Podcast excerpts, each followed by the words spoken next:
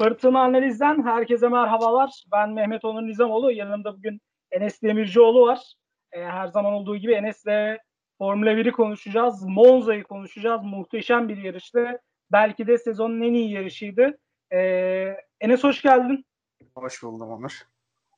Keyifler nasıl? Keyifler iyi. Değişen hiçbir şey yok. Bu yarıştan sonra hele çok daha iyi. Hala iyi. Sırıtarak geziyoruz evler, evlerimiz.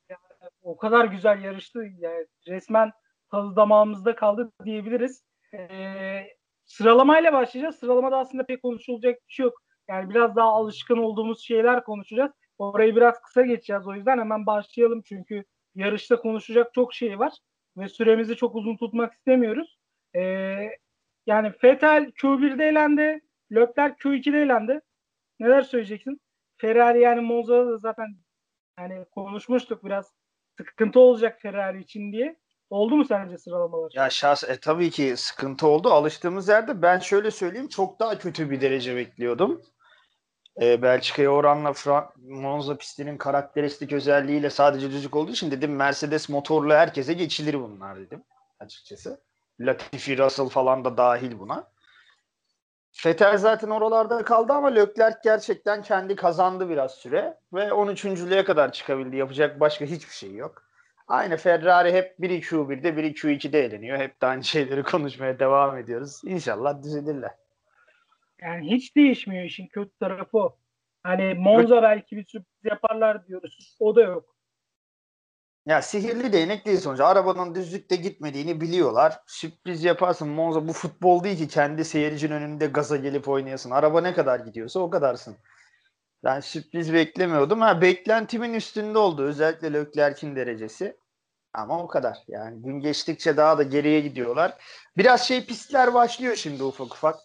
Ee, düzlüğün az olduğu, biraz daha, daha virajın olduğu, biraz daha aerodin ya ağırlıklı aerodinami değil. Bir Abu Dhabi, bir Monaco gibi değil. Tabii. Ama düzlük ve virajın artık eşitlenmeye başladığı pistler başlıyor. Belki orada Ferrari orta sıralara dönebilir. Şu an çünkü arka gruptalar. Ya orta sırada bile değiller.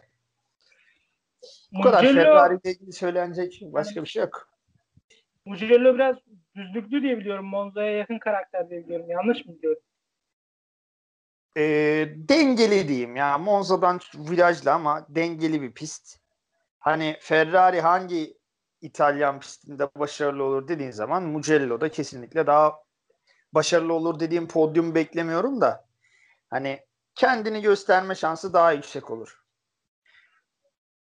Tamamdır. Geçiyoruz. Mugello'nun orta, Mugello'nun orta hızlı virajları, U virajları var uzun düzlüklerinin yanında. Hani Monza gibi iki tane S ve sadece düzlükten oluşan bir pist değil. O yüksek hızlı oval virajlarda birazcık fark yaratmaları lazım. Orada da yaratamıyorlarsa zaten Haas'la yarışsınlar.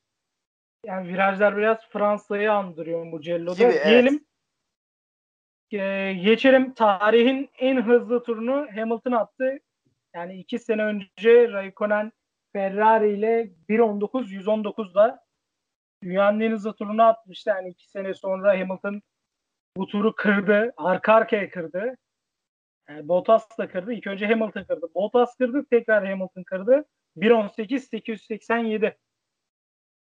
Ya bir 10 dakika daha olsa onu da kırardı. Keyif için. Bu kadar kırmak istedi rekoru Hamilton. Öyle diyeyim en azından. Üzüldük tabii. Raikkonen'in güzel bir etiketi vardı. Artık yaşlandı. Muhtemelen emekli olunca Raikkonen'in rekorlarını saymaya başlarken arasında bunu da sayacaktık. Bu da gitti ama muhteşem bir tur. Yani söylenecek hiçbir şey yok. Daha da geliştirebilirdi bence. Q4 olsa mesela bunun da üstüne çıkardı eminim yani. Diyorsun. Yani geçen hafta zaten Hamilton'ı konuştuk daha ne yapabilir diye. Yani arka arkaya yani neleri yapması gerektiği yani bize böyle şey yapıyor gibi hani bize nazire yapıyor gibi böyle Aynen tek tek öyle. Her şey, yani ne varsa deviriyor, kırıyor. Hiç böyle sakin sakin gideyim şampiyon olayım yok. İlla böyle sükseli yapacak. Diyelim yavaştan yarısı gideceğiz ama ben e, sana çok tartışılan ve çok az insanın bildiği yani dinleyenlerimiz de öğrensin istiyorum. Ben de tam bilmiyorum aslında. Yani hafta sonu bir tartışma vardı parti modu üzerine. Yani sadece parti modu diye biliyorduk biz. Bize hem parti modunun ne olduğunu ve bu bunun niye kaldırıldığını anlatabilir misin Monza'da? Parti modu şu. Aslında partiyle alakası yok durumun. Ee, aracın aracı daha fazla ivmelendiren vites aralıklarını ile etkilediğini bildiğim e, motor haritasının değişmesi aslında parti modu. E, motorun yani en şu, yani hot lap diye bildiğimiz mevzu mu? Aynen öyle. Motoru en yüksek en devirde kullanma. Hmm. Motorun bütün artık en üst devirlerini, motorun en üst sınırlarını zorlama. Yarışta bu modu kullanmıyorlar çünkü motor ardası yaşayabilirler. Ama bir tur için sadece Q3'te ikinci haklar için kullanılan bir mod bu. Aslında motor haritası. Buna parti modu denmesinin sebebi Mercedes takımında Hamilton'ın geçen sene yanılmıyorsam ya da bir sene daha öncesinde olabilir. Sıralama turlarından bahsederken parti modu diye adlandırılmasından kaldı. Aslında motor haritası bu. Ee, takımlar e, yarışta yarıştıkları motor haritasından ayrı olarak bir motor haritası daha yapıyorlar. E, araç üstünden değiştirilebilen.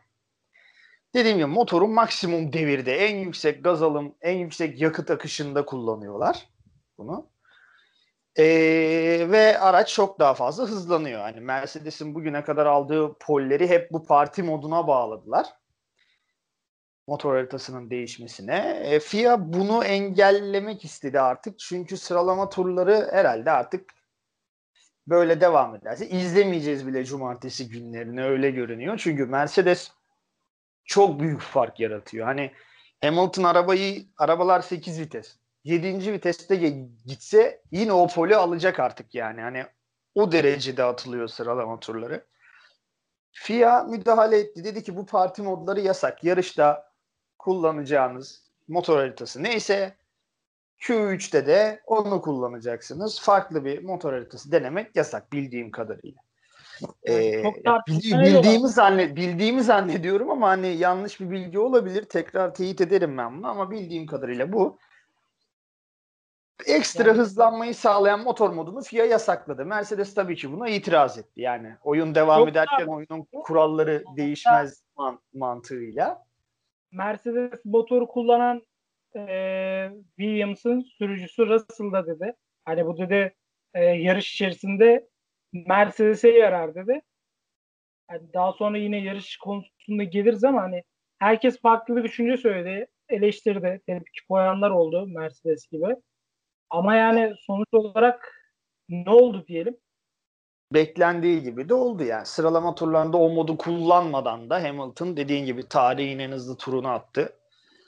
O mod olmadan da Mercedes hızlıymış. İşin kötü tarafı sanırım o modun yasaklanması burada en çok Red Bull'u etkiledi gibi görünüyor. Kesinlikle. Ee, Mercedes'ten ziyade. Kesinlikle yani Verstappen 5. başladı, Albon 9. başladı. Hadi Albon için biraz sürpriz olmadı diyebiliriz ama ben Verstappen'i yine ikinci çizgide görmeyi umut ediyordum. En kötü ya yani. Ben umut etmiyordum. Garanti gözüyle bakıyordum. Ama olmadı. Yani dediğim gibi parti modu aslında bu. Sadece Q3'ün son hakkında aracı daha yüksek devirlere çıkaran, motoru daha e, hızlı çalıştıran diyeyim anlayabileceğimiz dilde. Bir mod e, en az işte 1.19 119 atacakken bu modla 1.19'un altına düşebiliyorsun gibi bir mantık yürütebiliriz. Ama adamlar bu mod olmadan da 1.19'u kırdı 1.18'e kadar düştü. Ve Russell'ın da dediği gibi yarışta da e, Mercedes'e tam tersi sıralama turundan avantajını kısıp yarışta avantaj sağlayacak bir motor moduydu bu. Tam tersi oldu. Gerçekten sıralama turlarında da motor güçlüydü. Yarışta da zaten yanına yaklaşılacak bir motor gücü yok Mercedes'in. Bu kadar parti modu özetle bu. Ve yasaklandı artık yok. Yani artık arabalar e, motor haritasında standart motor haritalarında ne kadar hız varsa sıralama turlarına da onu taşıyorlar. Teşekkürler Enes bu bilgilendirme için. Yarışa geçelim hemen. E, bekletmeyelim dinleyenlerimizi. Yani start böyle güzel bir start oldu bence. Ama startın kaybedeni Bottas oldu. Bottas için aynı şeyi söyleyemeyeceğiz. Ve kazananı McLaren oldu. Harika start aldı McLaren'ler.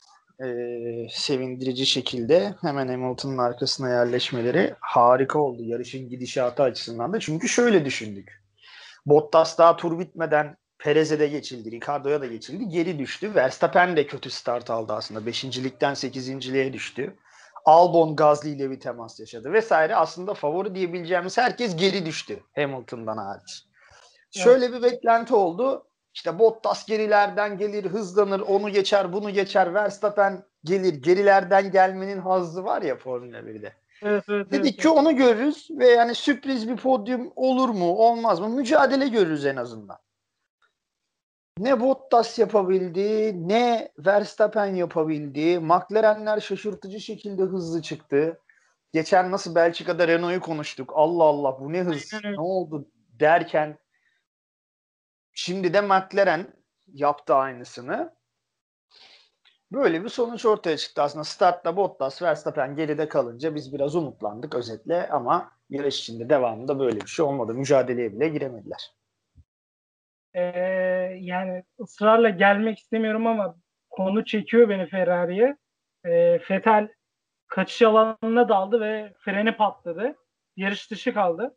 Yani ben yarışı başlarını izleyemedim. Ben sınavım vardı, ehliyet sınavım vardı. izleyemedim biliyorsun.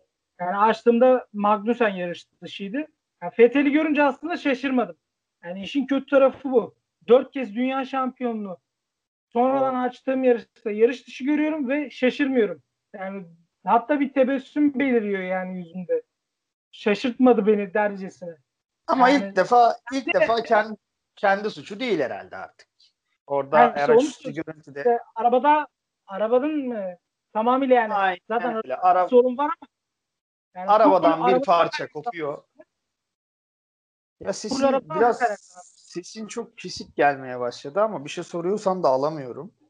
Yani Ee, full arabadan kaynaklanan bir Heh. şey mi yoksa Tabii ki. yani Fethel'in de şeyi var diyebilir miyiz hatası? Ya Yoksa tabii tamamıyla bunu- arabada Bunu kokpitte olmadan ya da pit duvarında telemetrelere bakan adamlardan olmadan bilemeyiz ama araç üstü görüntüde net şekilde görülüyor ki sol arkadan bir parça kopuyor.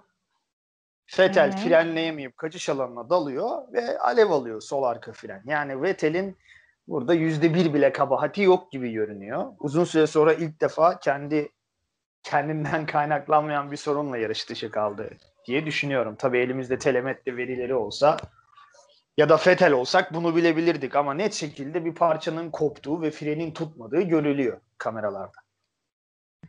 Daha sonrasında yani bu konuyu biraz daha hızlı geçelim. Sorun zaten Ferrari'de bunu az çok biliyoruz ama burada diyorsun ki tamamıyla arabada sorun. Yani Fethel'in pek de bir durumu olmadı diyorsun.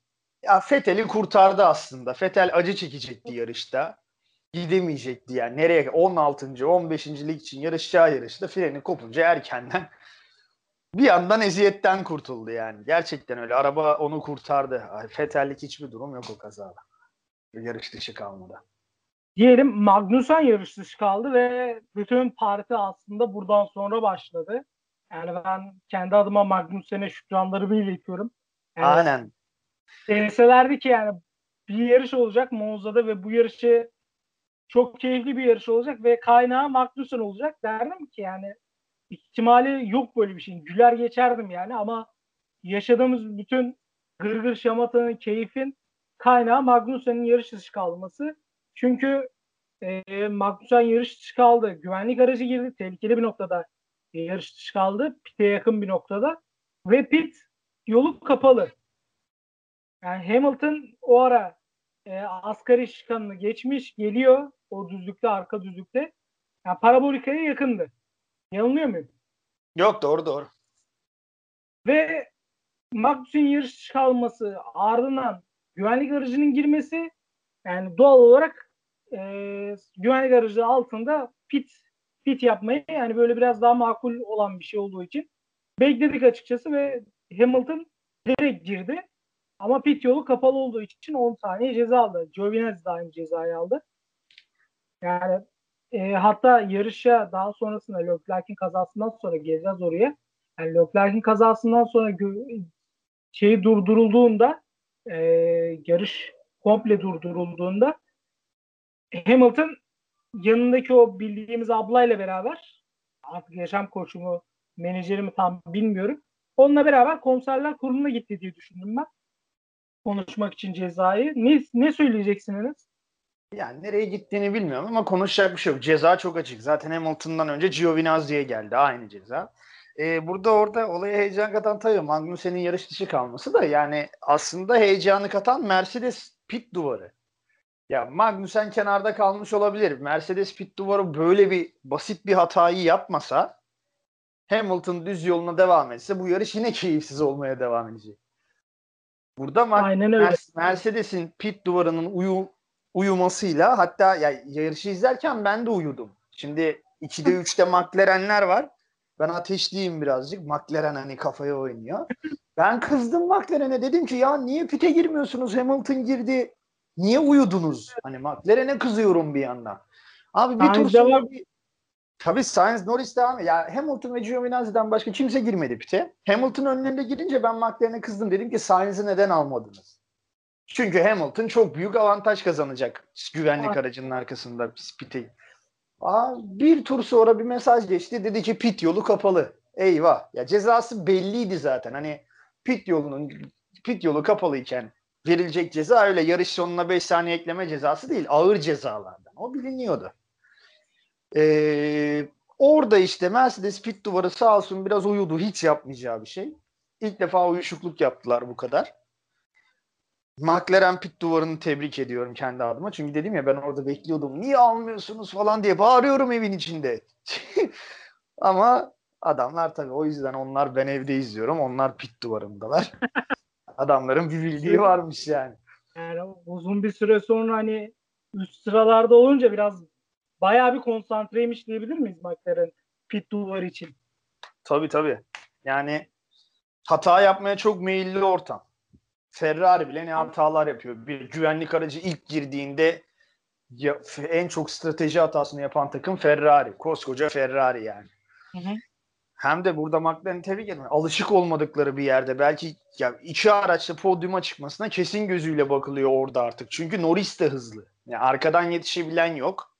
Bottas evet. dediği etkili olamıyor. Verstappen piyasada yok. Yani pit duvarındaki heyecan şu. Ulan hani bir hata yapmayalım ikinciliği, üçüncülüğü kaybederiz diye bir heyecan yok. Güzel bir soğukkanlılık gösterdiler. Ya Mercedes duvarının yaptığı hatayı gayet de McLaren de yapabilirdi ama yapmadılar. Ve yarışa bambaşka bir renk geldi ondan sonra. Burada yarı teşekkür Magnussen'e, yarı teşekkür Mercedes pit duvarına. James Walls, e, Mercedes'in strateji şefi. Çok iyi, bugüne kadar çok iyi şeyler yaptı. Ama işte bugün çuvalladı. Yani bugün yani dün bence o kadar çuvalladığını söyleyemem. Ben teşekkür ederim yani. yani belki yani çuval, de bizim işimize yarar.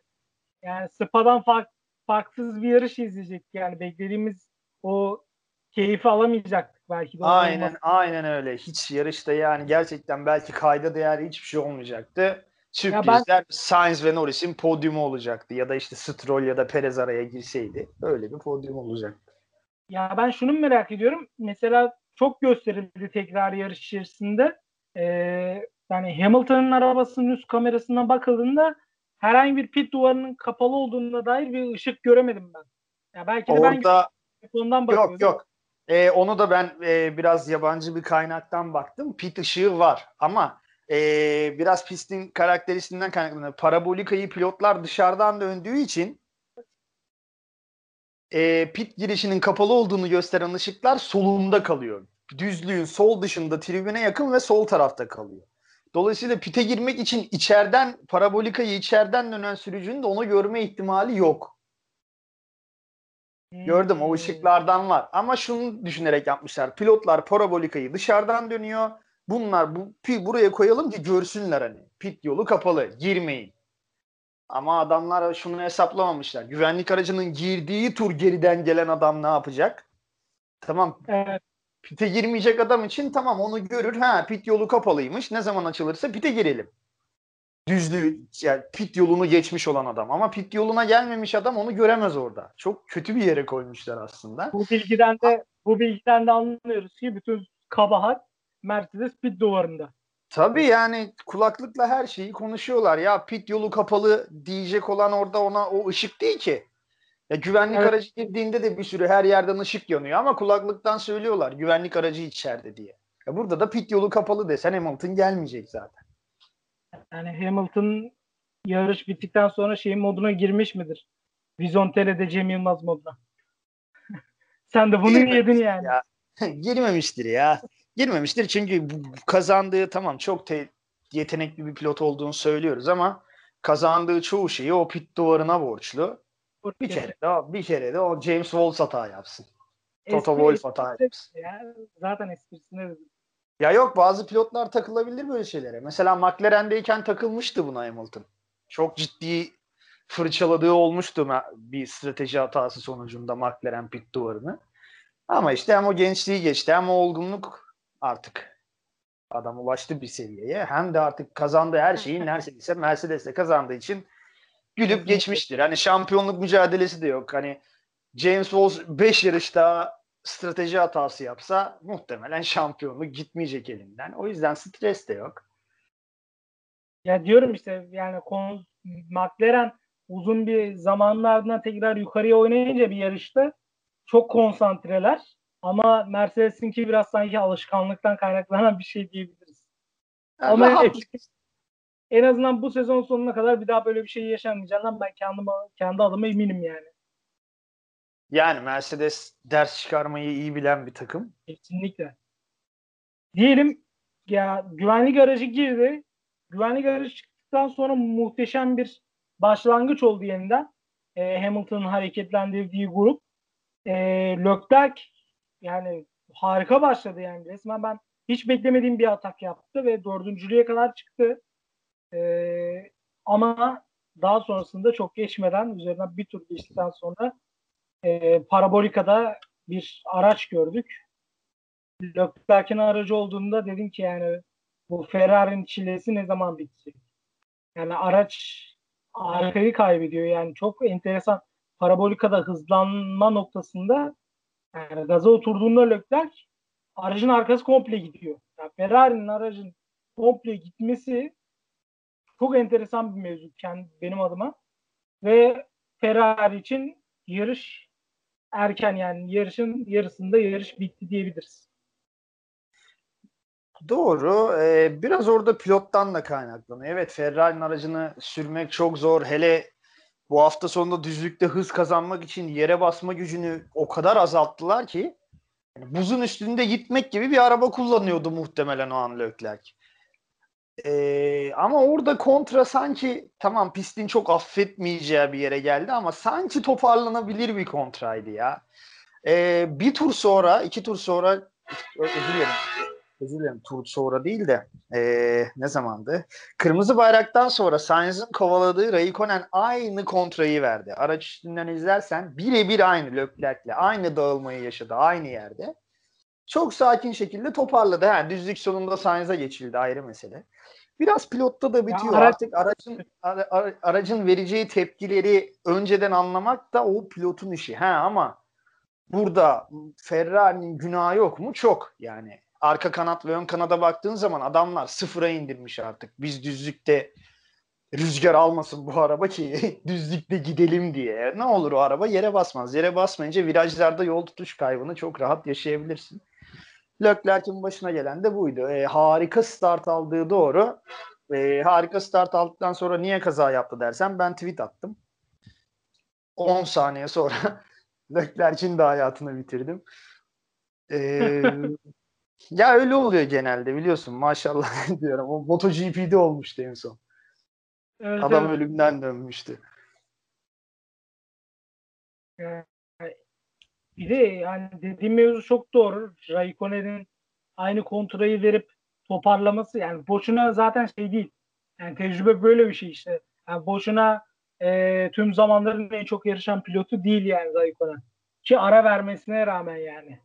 Bir ara rally'ye gitmesine Aynen. rağmen. İki sene, iki sene ara vermesine rağmen öyleydi ama Alonso galiba alacak onu ya. Alonso da çok geride değil Raikkonen'den. Gelip iki sene yarışsa en çok yarışan sürücü ünvanını Raikkonen'den alıyor. İki yani ta- şu an için Raikkonen'de değişim yok. Yani Şu an için Raikkonen'de bir değişim yok. Alfa'da kalacak gibi görünüyor yani. Devam ederse en azından Alfa'da devam edebilecek gibi görünüyor. Ama Tamam. ben Raikkonen Raikkonen'in de bir kırılmaya uğrayacağını düşünüyorum yani. Çünkü daha geçen haftalarda dedi ki henüz ne yapacağımı karar vermedim. Ya e, çok biraz- satıcı ya. Ona çok açık çek verilmiş. Zaten Alfa Romeo da bunu söylüyor. Kalmak istediği sürece ben kalıyorum dediği sürece bu adama burada koltuk hazır. Bu adam kadar bize para gelişi yapabilecek, sponsor çekecek. Ya e, şöyle bir şey. Formula 1 arabaları için ekranda görünmek bile çok önemli. Hatta bazı sponsorların e, FOM ekibine baskısıyla daha fazla ekrana geldiği falan söylenir bazı yarışlarda bütün dünyaya gözükmek için. Şimdi Alfa Romeo'da Raikkonen olmasa kaç kere pist üstünde giderken araç böyle Alfa Romeo'ya kilitlenir. Giovinazzi'ye hiçbir yönetmen kitlemez o kamerayı. Tüm dünyaya Kesinlikle. Giovinazzi'yi göstereyim diye. Ama Raikkonen'i gösteriyor. Raikkonen Alfa Romeo için şu an bir vitrin. Alfa Romeo e, Raikkonen için bir vitrin. Nasıl? Tam bakayım doğru cümleyi kurabildim mi? Alfa Romeo Raikkonen'i vitrine koyuyor, gösteriyor. Bu adam bende. Bu adam zaten hayranı çok. Hala popülaritesi çok yüksek. Onun orada olması bile sponsor getiriyor. Çünkü Lotus'a e, bir görüntü var. Konudan biraz sapacağım ama çok kısa. Lotus'a oturmadan önce Raikkonen Lotus'a gelmeden önce bir sene önceki Lotus aracı aracı ile Raikkonen'in geldiği Lotus aracını yan yana koyduğun zaman inanılmaz sponsorlar gelmiş. Yani Alfa Romeo diyor ki ya bu adam burada olması bana gelir. Akarı yok kokarı yok. Doğru. Arabayı vurmuyor. Bana masraf çıkarmıyor. Ha, arabanın en iyisini veriyor mu? Umursamıyor çoğu yarışı ama bana bu arabanın geri bildirimini en iyi kim verebilir? Giovinazzi mi verecek? Alttan getirdiği atıyorum Calumilot mu verecek? Veremez. O yüzden açık çek var. Raikkonen ben kalıyorum ya böyle iyiyiz dediği sürece belki Mick Schumacher'e acaba Alfa Romeo'da bir yer açılmalı diye düşünüldüğü zaman Mick Schumacher ismi Raikkonen'den vazgeçirebilir. O da niye Raikkonen'den geçsin ki Giovinazzi'den geçirir. Yani Raikkonen tam- kalmak tam- tam istediği ben sürece diyecektim. Ford'a. Yani Giovinazzi ile devam etme yani çok enteresan bir karar olur. Akıl kârı değil artık ya yeter yani. Gerçekten yeter ya. Yani hiç Ne? hiç bir yarattığını görmedim yani bir pilotluk yani şöyle Russell bile Williams'a bir etki yaratabilirken yani biraz daha iyi bir araç Alfa Romeo yani sıfır. Hiç kayda değer hiçbir şey yok. İtalyan kontenjanı. Giovinazzi bugün şimdi ırkçılık olarak algı, algılanmasın da İtalyan takımının İtalyan süreci. Giovinazzi bugün Fransız olsa, Alman olsa o takımda yarışamaz. Tamamen kontenjandan ve bir simülatör pilotu. Ha, ona da diyorlar ki işte araç simülatörlerinde Giovinazzi çok zaman geçiriyor. Onu seviyor. Raikkonen'i hiçbir kuvvet simülatöre oturamaz, oturtamazmış. Sevmiyor adam. Adam istiyor ki ben cuma günü geleceğim, antrenman yapacağım, cumartesi sıralamaya çıkacağım, pazar yarışa çıkacağım, evime gideceğim. Beni yok toplantıydı, yok simülatördü, yok rüzgar tüneli testleriydi. Beni bunlara diyor bulaştırmayın adam. Giovinazzi sanırım eee, çok daha fazla orada test pilotu görevi gördüğü için çok fazla simülasyon verisi veriyormuş bildiğim kadarıyla. Schumacher de O yüzden- Schumacher de Ya o yüzden ya. Tabii işte bir isim vazgeçirebilir Alfa Romeo'yu. Raikkonen'den geçilse ama dediğim gibi geçilecek olsa Giovinazzi'den vazgeçilir ki Schumacher de F2'de çok iyi bir yarış çıkardı. İzlemedim, takip ettim. Çok iyi bir yarış çıkardı olarak söylediğim için yanlış oldu. Çok iyi bir yarış çıkarmış. Hani. Schumacher de artık o bekleneni biraz geç oldu ama verecek gibi. E Ferrari'yi oturtmazlar. Sainz geliyor, Leclerc var. Ferrari'nin junior takımı kim? Alfa Romeo. Orada kim var? Raikkonen açık çek vermişler. Giovinazzi'ye sene sonu yol görünüyor gibi. Ya oraya hani biraz konumuzdan Monza'dan saptık ama sadece şunu söyleyeyim kısaca. Yani e, Fe- Vettel'in Racing Point'e geçeceği denklemde Perez Giovinazzi'nin yerine gelse olur mu? Olur. Da ona işte Alfa Romeo ne karar verecek? Alfa Romeo'nun ipleri biraz Ferrari'nin elinde. Yani biraz Ferrari'ye gebeler aslında. Alfa Romeo'yu kendi haline bırakırsan ben olsam havada karada Perez'i alırım. Perez Raikkonen yaparım. İşte Schumacher'e En acaba bir yer bulabiliyor muyuz diye. E, Joker olur. Raikkonen de derse ki ben sene sonu bırakıyorum. E iyi kardeş o zaman Schumacher gelsin dersin ama Raikkonen kalmak istiyorum dediği sürece yanına Perez güzel olur. Schumacher güzel bir hikaye olur. Başarılı olur mu bilmiyorum ama gerçekten tatlı bir hikaye olur. Hatırlıyorum. Yani kararsız o kararı Alfa Romeo verecek. Diyelim yavaştan geçelim biz konumuza. Yani Leclerc de yarış dışı kaldı. Daha sonrasında sezon durdu yani yarış sezonu durdu. Ee, yaklaşık bir 20 dakikaya ara verildi yarışa. Çünkü Magnussen'in aracı hem çekilecek hem de e, Leclerc'in vurduğu bariyerlerin olduğu lastikler falan başka bir araç da yarışın devamında oraya gidebilir ve büyük bir tehlike arz edebilir diye o lastikler onarıldı. Bariyer onarıldı diyelim.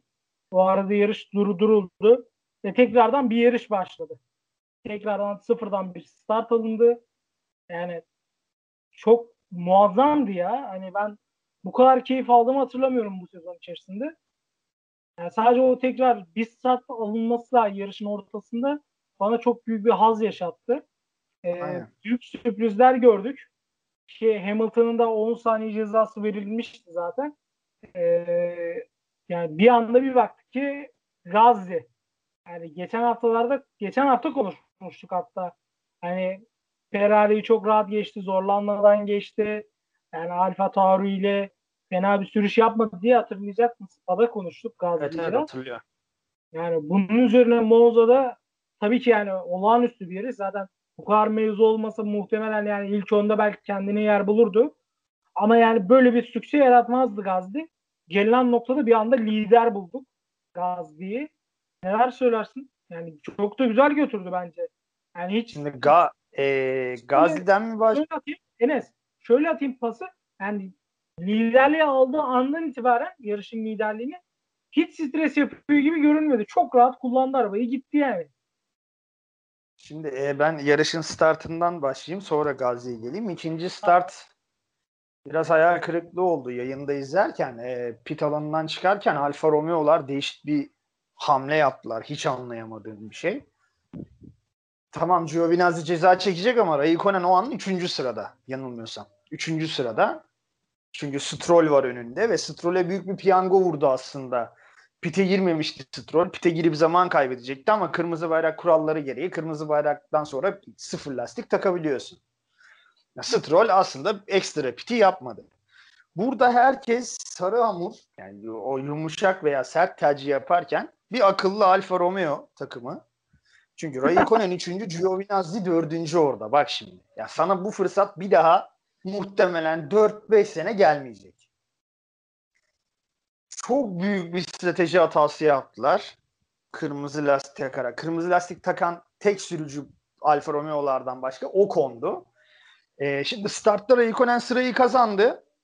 Çok iyi oldu. Hani bir umutlandım açıkçası. Ama ya içimden diyorum ki 27 tur kırmızı lastiğin gitmesine imkan yok. Zaten Alfa Romeo kötü. Arkada canavar gibi geliyorlar. McLaren'ler geliyor. Perez geliyor. Racing Point. Renault'lar var. Ya nasıl başa çıkacak diye düşünürken daha 5 turda Raikkonen zaten bütün o podyum acaba olur mu bir mucize olur mu diye düşünürken biraz Alfa Romeo'nun Ferrari motorunun yetersizliğiyle, biraz lastik seçimiyle ki lastik seçimiyle olduğunu ben iddia ediyorum. Bunun sağlaması şu Ocon'un zaman derecelerine bakıyorsun. Ocon da gidemiyor kırmızı lastikle. kırmızı lastik yumuşak olduğu için muhtemelen asfalta daha fazla tutunuyor ve düzlüklerde hız kaybediyorsun. Kırmızı lastik bir iki tur sana avantaj sağlıyor fakat sonra kırmızı lastik bir eziyete dönüyor. Hem evet. daha çabuk aşınıyor. Özür dilerim. Raikkonen geri düştü. İlk virajı 3. dönüp yarışı 13. bitirdi. Buradan da Alfa Romeo strateji ekibine hem o pit duvarına hem de Ferrari'nin motorunu yapan arkadaşlara e, rütük, e, saygı sevgi kuralları içerisinde selamlarımızı iletelim. E, Gazli'ye gelince yani nereden başlasam bilmiyorum. Gazli'nin e, gerçekten hayat hikayesi bir dizi yapılmalı. Çok çok değişik bir hikaye yetişiyor. E, Red Bull'dan geçen sene sezon ortasında kovulmasından sonra ki e, aslında haklıydı da kovulmasında. Gazli Verstappen'in yanına yaklaşamadı. Bugünkü Albon gibiydi. E, kovulduktan sonra Toro Rosso'ya dönüp bir yarışta Red Bull'ları geçip podyuma çıktı ve e, o takım radyosu konuşmasını hatırlıyorum inanılmaz hırslıydı. Yani çocuk zaten bir gün Red Bull'u pişman etmek için yarışıyor bu sene başladığında da Alfa Tauri ile ben sene başından beri performansını çok beğeniyorum. Belçika'da zaten günün sürücüsü seçildi. Harika bir sürüş yaptı. Aynen öyle. Ee, aslında hata yapmamasına şaşırmadım. Çünkü Red ne kadar da genç de olsa evet. Yani Red Bull koltuğunda bir stresi, o Helmut Marko stresini yaşamış adam son öyle 5 turda lider gitmekte problem yaşamazdı. Ha, yapsa vay efendim niye yaptın da denecek bir adam değil. Ama Albon'un bugünkü durumu da gösteriyor ki Gazli belki sene sonunu bile beklemeden Red Bull koltuğuna gelebilir. Aynı nasıl Albon sene sonunu beklemeden ansızın yerine geldiyse Gazli de Red Bull koltuğuna geri dönecek çok belli. Harika sürdü gerçekten. Sıfır hata yaptı. Kameralar zaten hep onlardaydı. Sıfır hata yaptı. Belki iki tur daha olsa kaybedecek. Sainz geldi ama çok geç kaldı. İki tur daha olsa o liderliği kaybedebilirdi ama güzel bir podyum oldu. Dediğim gibi artık e, geçen hafta da söylemiştim yayında. Gazli oldu artık yani. Helmut Marko inadı bırakacak. Helmut Marko'yu belki Formula 1 tarihinde pişman eden ilk sürücü olabilir. Yani gerçekten öyle. O kadar ketum bir adamı belki tükürdüğünü yalatacak ilk sürücü olabilir. Pierre Gasly ama gerçekten artık yukarıya çıkması gerekiyor. Albon hele bu kadar rezil diyeceğim artık. Bu kadar rezil bir durumdayken. Red Bull'un ikinci aracında bir lanet var ya. Bunu Mark Webber de yaşadı zamanında. Yakın zamana gelirsek yani Albon Gasly'nin yerine geldiyse ne hatırlıyorsun? Harikalar yaratıyordu. Yani Hamilton'ın hışmına uğramasa yarış kazanacak. Podyuma evet. çıkacaktı. Yani Albon aslında isminden söz ettiriyordu. Vay adam harika süper. İşte Gazli'nin yerine demek ki problem Gazli'deymiş diyorduk biz. Ama şimdi de diyoruz ki demek ki problem Albon'daymış. Gazli daha iyi. Hem de daha yavaş bir arabayla. Daha güzel işler yapıyor. İlginç. Red Bull'un ikinci koltuğu işte kavga Okay Karacan abi diyordu. Büyük kavga var. Aynen öyle. Büyük kavga var. Bakalım ne olacak. Ama çok güzel bir yarış çıkardı tebrik etmek lazım. Fransa'da herhalde sanırım 20 sene sonra yarış kazanan ilk Fransız pilot oldu. Fransa'da da ufak çaplı bir kahraman ilan edilme durumu var. Bakalım inşallah biraz daha kendini gösterirse Gazli bence Albon'dan çok daha fazla hak ediyor orayı. Ya şöyle bir durum var. Ben şu yüzden diyorum yani hiç hatasız kullandı, stres yapmadı. Yani bu anlattığım bütün hikayeden gelip bir anda Monza'da kendini lider bulmak ve yani arkanda Hamilton gibi bir tehlike yok. Ne bileyim Bottas, Verstappen gibi bir tehlike yok. Yani bir Sainz var. Sainz de zaten Alfa Romeo'ları geçmekle biraz zaman kaybetti bana göre. Ve yani o kadar güzel yönetti ki o şeyi hiç yani ben olsam yani bu hikayeden gelip bir anda kendimi lider bulsam belki toparlayamazdım bu kadar iyi. Baygınlık falan geçirebilirdin yani Onur. Kesinlikle yani. Bir anda lider buluyorsun kendini abi yani Monza'da bir de. Yani, Monza Allah'tan taraftarlar. Dün senin bir şeyin vardı tweetin yani. Anlık en çok izlenen organizasyon yani. Gün içerisinde. Ya dünya genelinde anlık yani ekran başında o anlık canlı takip edilen en en kalabalık sayı 500 milyonun üzerinde diyebiliyorum. Evet o kadar kişi seni izliyor. Lidersin. Hiç kazanmanın aklının ucundan bile geçmeyen bir yarışta bir 15-20 tur daha lider gitmen gerekiyor. Çok güzel bir hikaye. Hele bu hikaye bir de Belçika'da e, Huber biliyorsun onun en yakın arkadaşıydı. Evet, evet. Yani, evet. E, yarış öncesinde, yarış öncesinde yani yarıştan bir gün önce veya antrenman turlarının olduğu gün herhalde Cuma günüydü. Ee, Huber'in kaza yaptığı yere de gitti. Gözyaşı yani, döktü biraz şundan bahsediyorum. Bu kadar zor geçecek iki seneden anca bu kadar güçlü çıkabilirsin. Ya bundan üstü olmaz zaten. Yani çok enteresan. Yani şey de diyor Macron beni aradı diyor. Tekrar onu aramam lazım diyor. Güzel güzel şeyler ortaya çıkıyor. Bu tarz e, mevzular olduğunda benim çok hoşuma gidiyor. E, kısaca şeyi konuşalım. Gazli'yi bence yeteri kadar hakkını verdiğimizi düşünüyorum. Yani Sainz çok iyi bir sürüş gerçekleştirdi. Hatta ben yani düşünüyordum böyle son birkaç tur kala hatta son üç tur kalaydı. Yani ben kenarda tweetimi hazırlamıştım. Yani Sainz kazandı, Ferrari'de kazanmış sayılıyor mu diye. Sonra baktım ki yani Okay abi de Okay Karacan da atmış. yarış çıksında atmış. Sainz kazanırsa Ferrari'de kazanmış sayılacak mı diye. Yani ben Sainz'ın belki de buraları son görüşü diyorum. Yani, yani zaten yarış içerisinde birkaç defa daha belki görebilir. Yani son görüşleri bence. Ferrari'de yani uzun bir buraları göremeyecek. Yarış sonunda zaten ağlamaklı bir ifadesi vardı. Ben ona şey dedim hani birinciliği kaçırdığı için falan değil. Seneye Ferrari'de yarışacağı için adam üzülüyor. Bıraktığım arabaya bak, gideceğim arabaya bak. Karşılaştırmasını yaptığı zaman üzülür insan. Ya işin garip tarafı orada da ben şimdi McLaren'ciyim evet ama McLaren'e gerçekten çok saçma bir şey. Ya Sainz e, zorlamaya başladı. McLaren pit duvarı Sainz'e dedi ki yani bu pozisyon bize lazım. Bu bir nevi zorlama. Boş ver ikinci bir bitirelim demek. Bu çok saçma bir şey McLaren adına. Bir daha buraları gör imkansız değil ama zor ve adamın elinde birincilik şansı. Yıllar sonra yarış kazanma fırsatı gelmiş eline.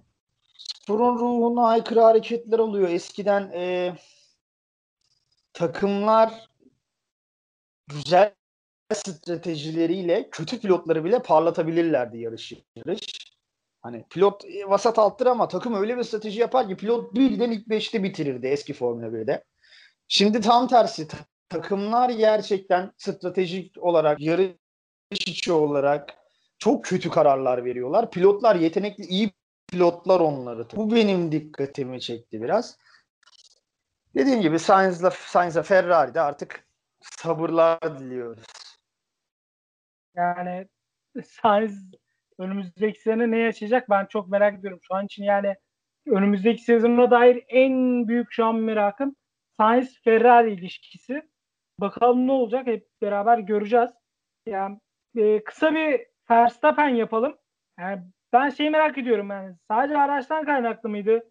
Dün Verstappen'in yani 5. başladı ve hiçbir varlık gösteremedi belki de. Zaten daha sonrasında motorla alakalı bir problem oldu. İkinci starttan sonra ve yarış dışı kaldı Verstappen. Yani kendi geldi pite. Ee, neler söylersin?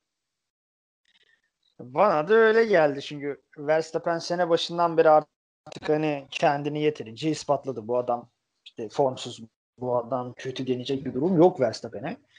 Ee, aslında geçen haftaki Renault'lar gibi yani denk geldi bir ayar ve çok sivrildiler. Renault'dan örnek vereyim. Bu yarışta da Red Bull bir an doğru ayar yapamadı, tutturamadı ve geri kaldı. Bu kadar aslında Red Bull öldü bitti, Verstappen mahvoldu havasına girecek bir şey yok.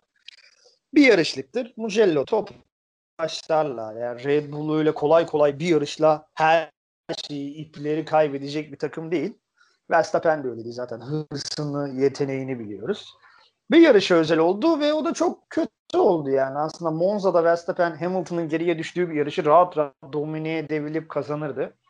Normal bir Red Bull'da ama dediğim gibi zaten motor problemiyle de kenara çektiler arabayı. Bu kadar ama ya, e, Red Bull düşüneceğin zaman yana yakıla olumsuzluğa kapılacak bir şey yok. Diyelim Renault'a geçelim. Geçen hafta biz Renault'u seninle çok konuştuk. Yani dedik yani düzlüklerde çok iyi bir araç.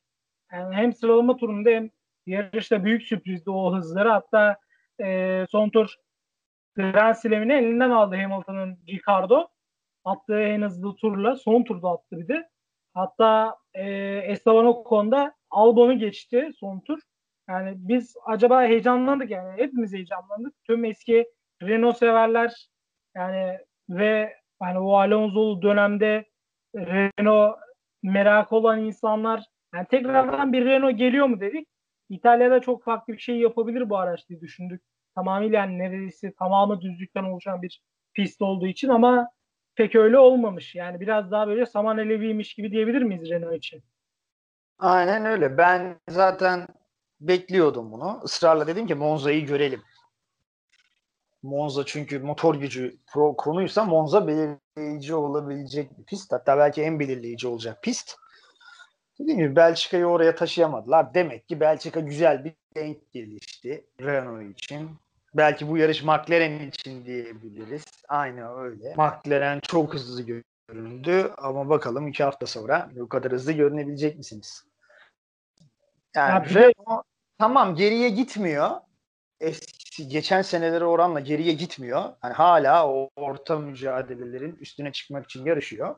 Ama bir ilerleme de kaydetmiyor. Alonso geçen haftayı izleyip e, e, sevinmişse bu hafta izleyip üzülmüştür. Çünkü düzlük hızıyla alakalı değil o hız. Demek ki bir ayar, bir hamle denk geldi Belçika'da ve iyi çalıştı. Monza'da motor gücünün aslında o kadar da iyi olmadığını görmüş olduk. Yani biraz hayal kırıklığına uğradı insanlar geçen haftaya göre Renault konusunda. Ya ben Stroll'e de biraz değinelim istiyorum. Podyumun son basamağına çıktı ve belki de bu sezon en istikrarlı pilotlardan biri. Hani bir yarış çok iyi, bir yarış çok kötü değil. Hep belli bir çizgide. Yani e, Racing Point'in iyi olduğu ölçüde hep belli bir çizgisi vardı. Yani ilk 5'te, ilk 7'de o sıralamalarda görüyorduk. Bence hani bu sezonki grafiğinin ödülünü burada aldı Stroll. Öyle diyebilir miyiz? Diyebiliriz. Şaşırtmaya şaşırtmaya şunu, devam ediyor. Beni en azından. Şunu, şunu ekleyeyim Hatta yarış sonu e, Binotto Lawrence Stroll'ü yani Racing Point'in en büyük hissedarlarından biri e, Lawrence Stroll, Lance Stroll'ün babası. E, Binotto onu tebrik ediyordu. Ya amacı ne olabilir o tebrikteki? Ya, o neymiş kardeş? Yarısında bana ver olabilir. Aynen öyle. Harikaydı ya. Çok iyiydi. Yani beni şaşırtmaya devam ediyor açıkçası. Ben Norris'ten onu geçmesini bekliyorum ama dediğim gibi yine hala sezon başında olduğum aynı çizgideyim ben e, Racing Point ile ilgili. E, bu araba belli ki çünkü şikayetler geri çekildi. Artık o Force India'nın fren kanallarını itiraz edecek kimse kalmadı. Adamlar ceza aldıkları bir dizaynı şikayetler geri çekildi ve ceza aldıkları dizaynı kullanmaya devam ediyorlar. Bu illegal bir şey kesinlikle. E, Stroll'ün başarısının öyle onun yeteneğini gösterdiğini değil de tamamen aracın ona bir hediyesi olduğunu düşünüyorum sadece bu. Yani ya belli bu araba iyi. Yani e, bazı sürücüler vardır aracın üstüne koyar. Sıfır nokta ne anlamadım. Yani Stroll biraz da şunu gösteriyor aslında. Araç biraz iyi olunca kendi de bir şeyler yapabiliyor yani biraz bunu da gösteriyor. Hangisi daha iyi emin değilim. Yani bazı sürücüler vardır. Bunun en büyük en büyük örneği Alonso'dur mesela. Aracı ne hızdaysa ona en az 0.2 0.3 katar. Bunu bu sene belki çok iyi yapanlardan biri Russell mesela. Ya da Norris McLaren'e. Hani araç bir kapasitededir. Sen ona 0.2 0.3 kendinden bir şey katar ve kendini gösterir. Ben tam tersi Russell'ın araca bir şey değil de aracın ay Russell dedim özür dilerim Stroll. E, aracın Stroll'e bir şeyler kattığını düşünüyorum. Ben hala Stroll'e saygı duyamıyorum. Niyeyse tamam bu adam Formula 1 sen kimsin diyebilirsin ama yani şunu düşünsene o da genç evet o da genç. Ferrari koltuğu boşaldı diyelim. Ee, Stroll babadan zengin. Babasının her sene 60 milyon dolara yakın para harcıyormuş çocuğu yarışsın diye. Baba ne babalar var. E, Ferrari'de bir koltuk boşaldı diyelim. Ya sen Stroll'ü kaçıncı tercihin yaparsın? İki podyumu var. Baktığın zaman yaşına göre, e, jenerasyonuna göre hiç kötü istatistikleri yok. Williams'la podyuma çıkmışlığı var Stroll'ün. İki podyumu var. Ama sen mesela aynı Sainz'ın da iki podyumu var. Gasly'nin de iki podyumu var. Sen hangisini tercih edersin ki Sainz Gasly'ye gelmeden ben bak şu kadar söyleyeyim. Çok sevmiyorum ama ya Giovinazzi'yi alırım Stroll'ü almam takıma. Aa yok ona bak, bak ona, ona çok... hayır hayır, hayır ya Giovinazzi hani desen, Enes desen yani Norris var, Gasly var, Russell var. Hani bunlar varken Stroll düşünmem desen eyvallah. Ama yani yayının başlarında hani Giovinazzi yerip sırf Stroll'e karşı diye Giovinazzi'yi öne çıkarmak yani bence bel Bak, altı yani bel altı vurmak. Frans, Frans Kafka'nın bir sözü var. Abartıyorum çünkü anlaşılmak istiyorum. Abartıyorum. Tamam. Biraz eyvallah da. Yani gerçekten gerçekten iki- bir, bir pilot hiç senin pilotun. Yani hiç yıldızım Seni anladım. Sen zaten Ya çok Ee, bence ama ben de çok Stroll meraklısı bir insan değilim. Ama yani belli bir grafiği var ve bu övülmesi gereken bir şey bence. Ya şöyle bir şey söyleyeyim sana. Lance Stroll bu sporda olmasa onun yerine Mick Schumacher yarışırdı bu. Anladın mı? Hangisini isterdin? Ya sana bir soru. Bir tane koltuğun dolu 19 sürücü boşta. Lance Stroll'ü kaçıncı tercihini yaparsın? İsim vermiyor.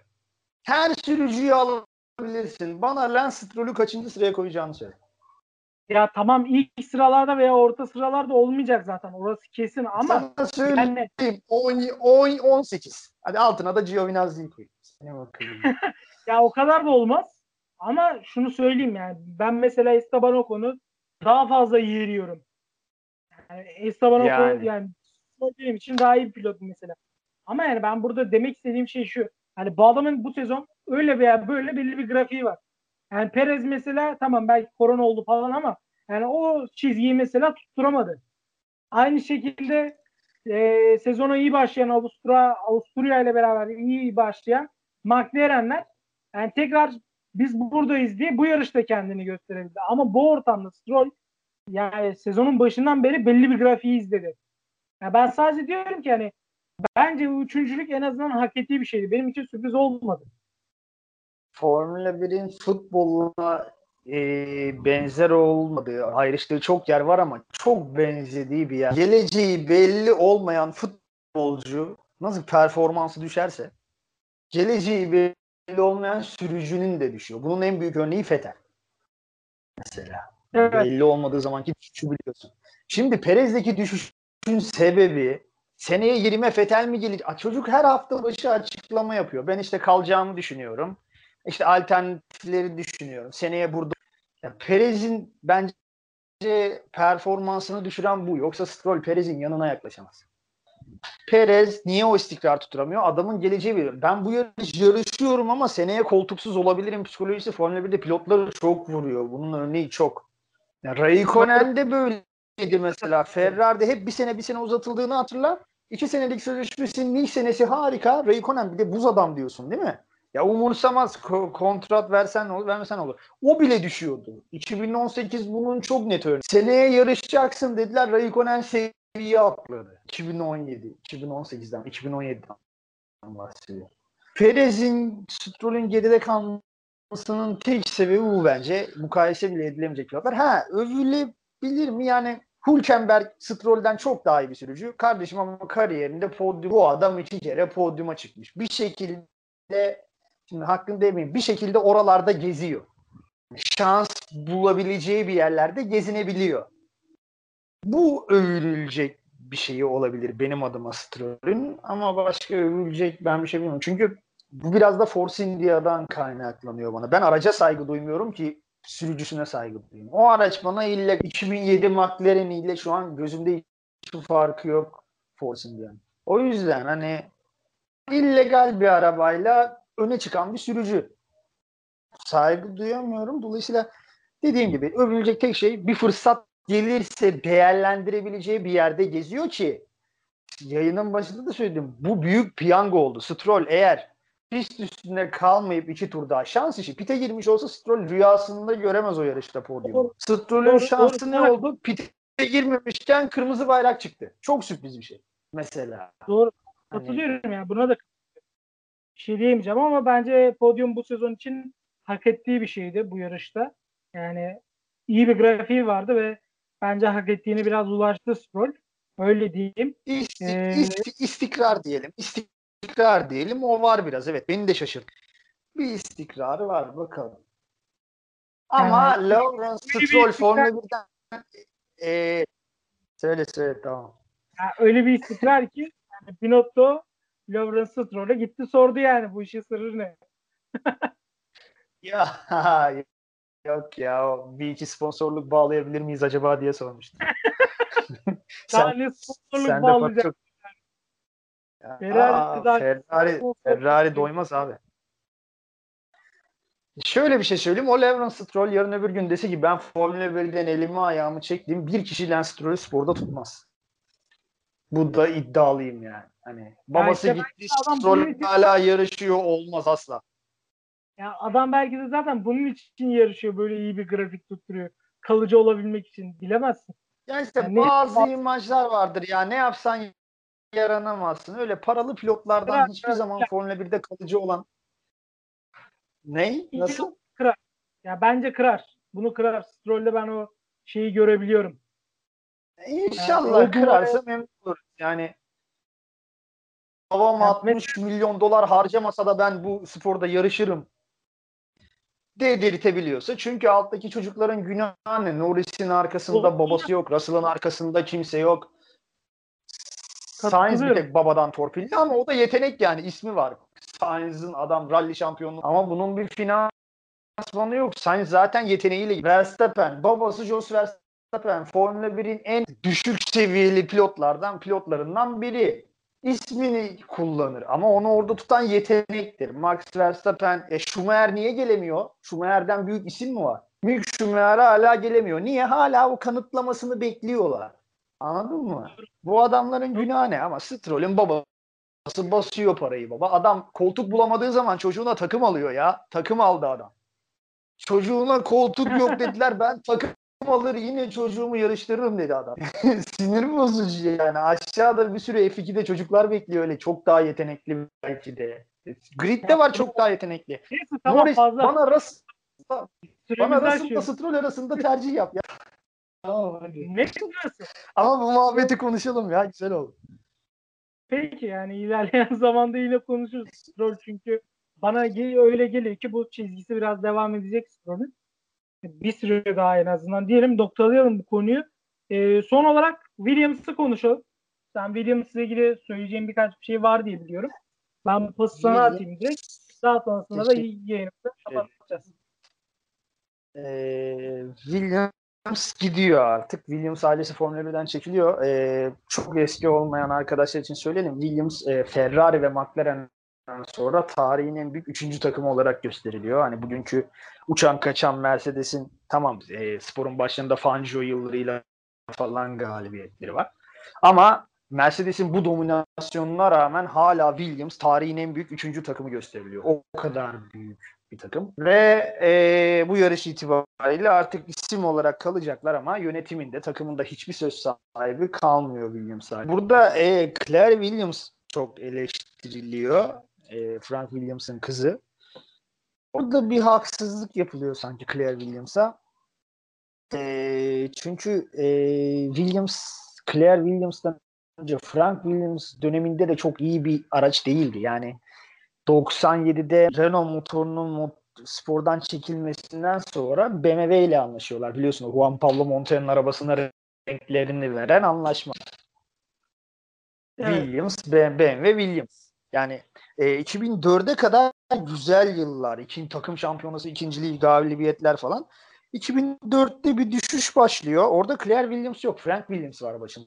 Baba yani. Takımın mekanının sahibi diyorlar ya. O adam varken e, 2014'e kadar aslında elle tutulur hiçbir şey yok. 2004'ten 2014'e kadar 5. oluyor, 6. oluyor, 8. oluyor, 9. oluyor ama asla ilk 5'e giremiyor takım. Claire Williams geliyor kızı, kadın. Belki de hani birkaç yorum görüyorsun. Formula 1'de işte kadın ne anlar dedikleri Claire Williams.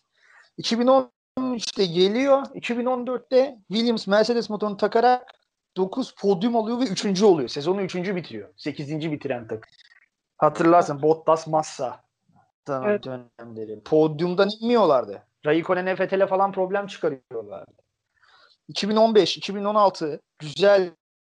Şöyle bir şey var. Claire'den önceki 7 seneye bakıyorsun. Bir kere ilk 5 var. İlk 5'te bitirmiş takım. Claire Williams'tan sonraki 5 senede 4 kere ilk 5'te bitirmiş takım. çok ilginç. Ee, burada Williams ailesini yer biraz saçma oluyor. Çünkü bunun bir Sauber örneği var Onur biliyorsun. Mesela Alfa Romeo olurken Sauber'e de dediler ki ya koskoca Sauber Formula 1'de Peter Sauber ismi var cismi var bu kadar mühendislik. İlk sene Alfa Romeo'nun motor kapağının altında bir tane Sauber yazısı vardı. İkinci sene o da yok. Artık sen Alfa Romeo derken Sauber musun? Ya Williams da böyle olacak. İsim hakkı saklanıyor ama iki sene sonra Williams ismi de gidecek. Üzücü bir durum. Senin için sevindirici gerçi. Bunu konuşmuştuk. Sen Williams'ın isminin o kadar gerilerde kalmasını üzülüyordun. Belki yeni bir başlangıçla yukarılara sıçrama yapar diye. Ben tam tersi üzüldüm. Ee, e, çoğu Formula 1 fan da üzülmüştür. Yani, Williams'a da bir veda mesajı da sen yayınla yani artık.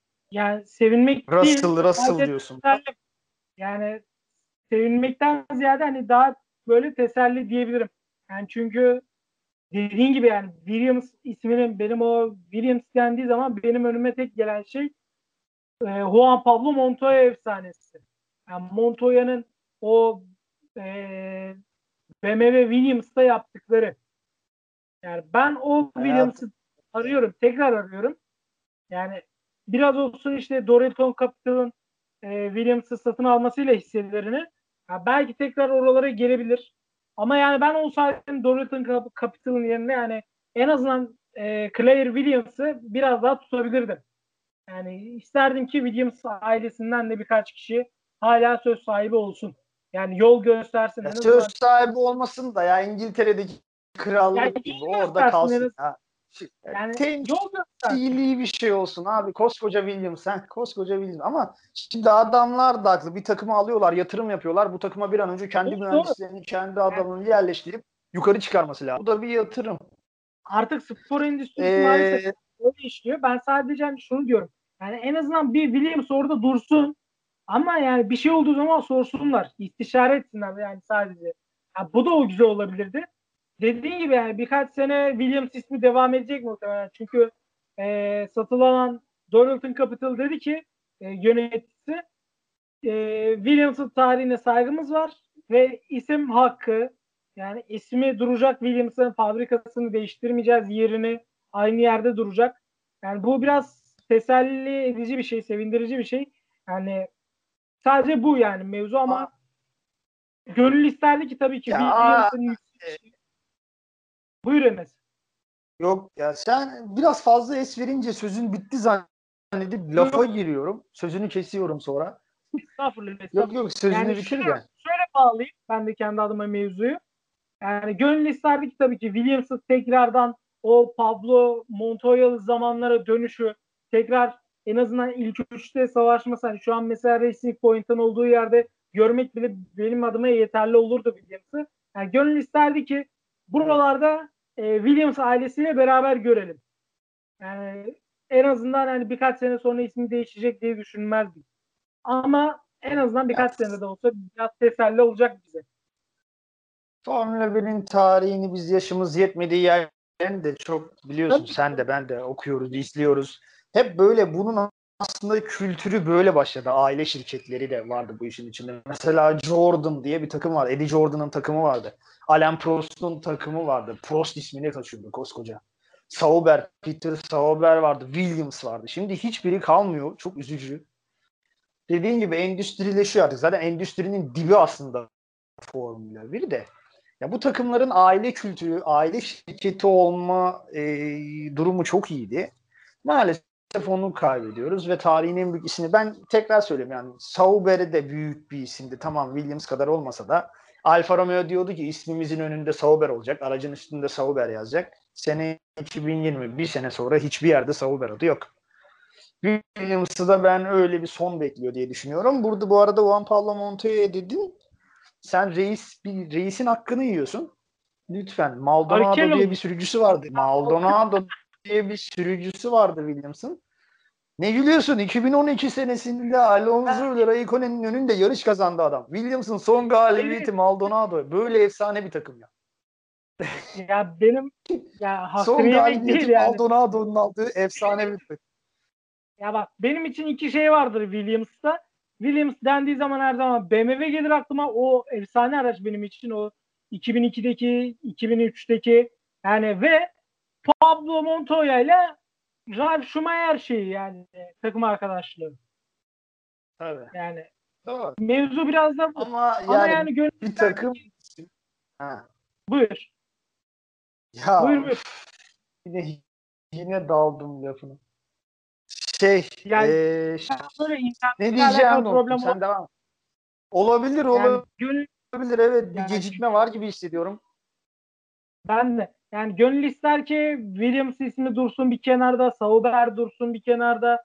Hani Jaguar olsun tekrar, Minardi olsun, Toyota olsun. Ama yani spor gittikçe yani her spor gibi Formula 1'de endüstrileşen ve belki de bu konuda e, bayrak tutan taraf Formula 1. Yani dediğin gibi her şey sponsorluktan geçiyor. Yani Williams'ın satılmasının şeyi de en büyük şeyi de yani özellikle pandemi dönemi sonrası ekonomik kayıplar e, bazı insanların sadece Williams'ta değil birçok takımda bazı insanların işten çıkarılması vesaire yani iyi, takımları da bu tarafa itiyor maalesef. Ve yani efsanelerin gidişini tek tek izliyoruz. Maldonado ile yarış kazanabilen takım çok efsanedir Onur. Alonso ve Raikkonen'in önünde diyorum. Ferrari, Alonso, Lotus, Raikkonen canavar gibiler. Mercedes bugün Maldonado ile yarış kazanabilir mi emin değilim. Bottas'la kazanamıyor mesela. Abi Maldonado ile yarış kazanmış takım ve Williams düşsene spora veda ediyorsun son galibiyetin Pastor Maldonado. Dediğin gibi senin Montoyan var. Senna bile yarışmış.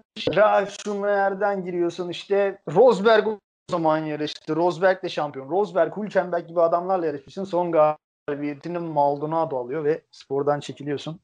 Üzülsünler mi, sevinsinler mi artık bilemedim. Ee, çok aşmalıysak vaktimizi ben sana bir soru soracağım bu sefer.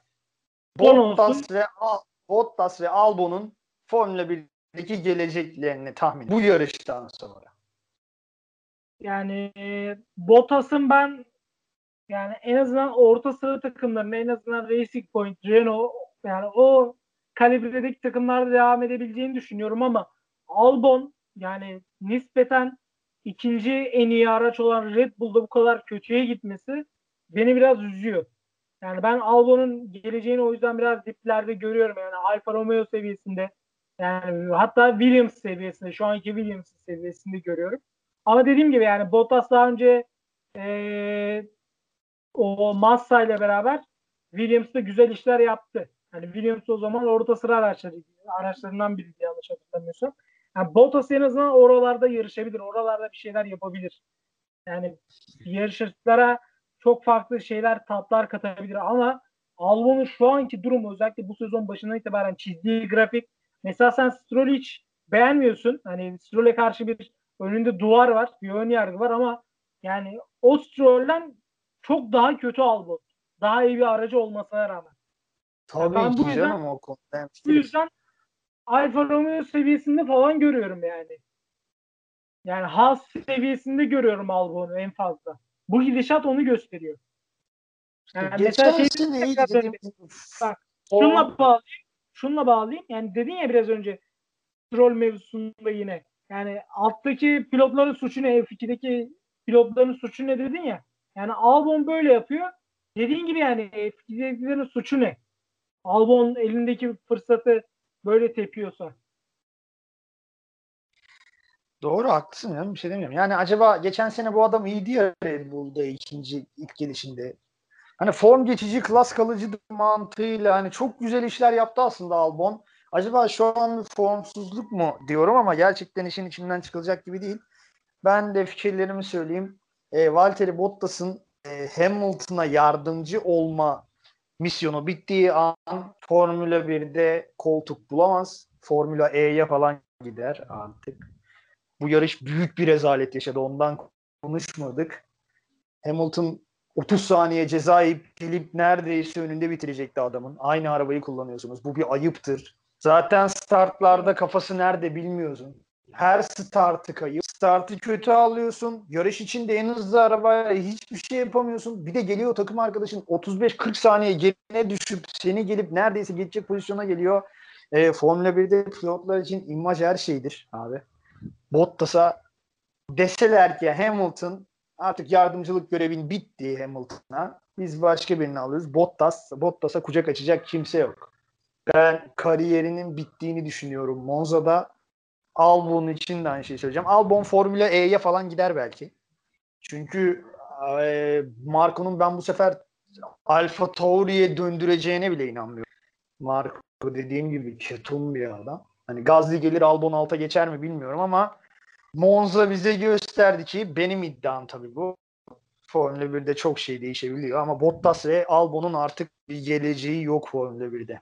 Bu hemen 2021'de bile olabilir. Hayırlısı olsun Bottas için. Ben en kötü Bottas'ın Alfa'da falan koltuk bulabileceğini en azından Raikkonen devam etmezse Raikkonen'den sonra yine bir Fin'le Bottas'a devam edebilir diye düşünüyorum. Ee, Bottas'ın. Eklemek istediğim bir şey yok. Yok bu, bu kadar. Yani zaten yeterince konuştuk. Çünkü bu yarışı kısa konuşmamıza imkan yok çünkü. Gerçekten yok yani. Çok doğru kesinlikle. Yani izleyen dinleyenlerimiz de bizi mazur görsün. Yani önceki yarışlar biraz uzun olabiliyordu yayınlarımız. Biraz yani muhabbeti koyu tutuyorduk ama yani bu yarış elimizden geleni yaptık. Yani ama konuşulmayacak gibi de değildi. Son olarak eklemek istediğim bir şey yoksa kapatıyorum Enes yayını. Yok can sağlığı. Çok teşekkür ederim. Ağzına teşekkür sağlık. Teşekkür ederim. muhteşem muhteşem bir yarışın ardından yani sezonun en iyi yarışının en keyifli yarışının ardından çok da güzel keyifli bir yayın oldu. Yani bu Stroll mevzusunu yazıyorum bir kenara konuşacağız onu. İlerleyen yayınlarda konuşacağız zamanı geldiğinde. Yani ki gelecek tamam. hissediyorum. Yani bu grafikte devam ederse Stroll'ü daha çok konuşacağız. Ee, Birçok konuya değindik. Elimizden geldiğince e, kaçırdığımız bir yer varsa affola. Yani didik didik ettik her yeri. Ee, çok güzel bir yayın oldu. Ağzına sağlık Enes. Çok teşekkür ediyorum. Ben de teşekkür ederim. Herkese iyi dinlemeler. Ee, Mugello'dan sonra görüşürüz. İyi günler. İyi akşamlar.